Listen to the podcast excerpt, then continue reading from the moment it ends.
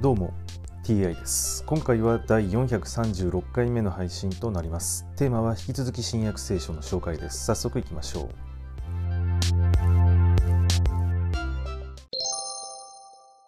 う。新約聖書第435回、今回は人の子はあげられるというお話です。今私は心騒ぐ。何と言おうか。父よ、私をこの時から救ってくださいと言おうか。しかし私はまさにこの時のために来たのだ。父よ、皆の栄光を表してください。すると天から声が聞こえた。私はすでに栄光を表した。再び栄光を表そう。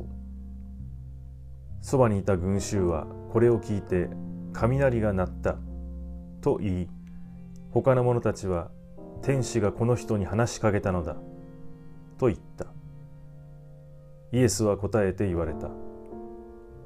この声が聞こえたのは私のためではなく、あなた方のためだ。今こそこの世が裁かれる時、今この世の支配者が追放される。私は地上から上げられる時、すべての人を自分のもとへ引き寄せよう。イエスはご自分がどのような死を遂げるかを示そうとしてこう言われたのである。すると群衆は言葉を返した。私たちは律法によってメシアは永遠にいつもおられると聞いていました。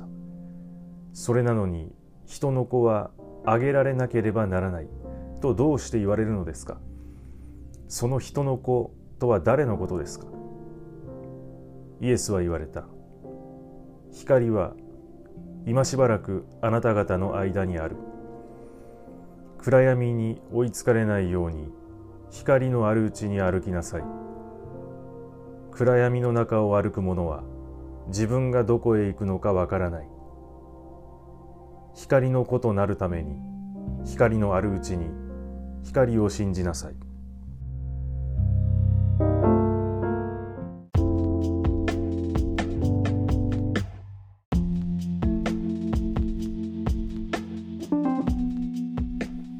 イエスはこの世の支配者が追放されると言っていますが、この世の支配者とは誰なのでしょうか。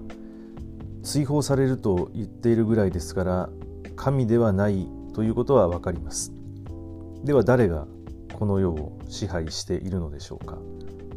はい、今回はこれで以上です。また次回もどうぞよろしくお願いいたします。それでは。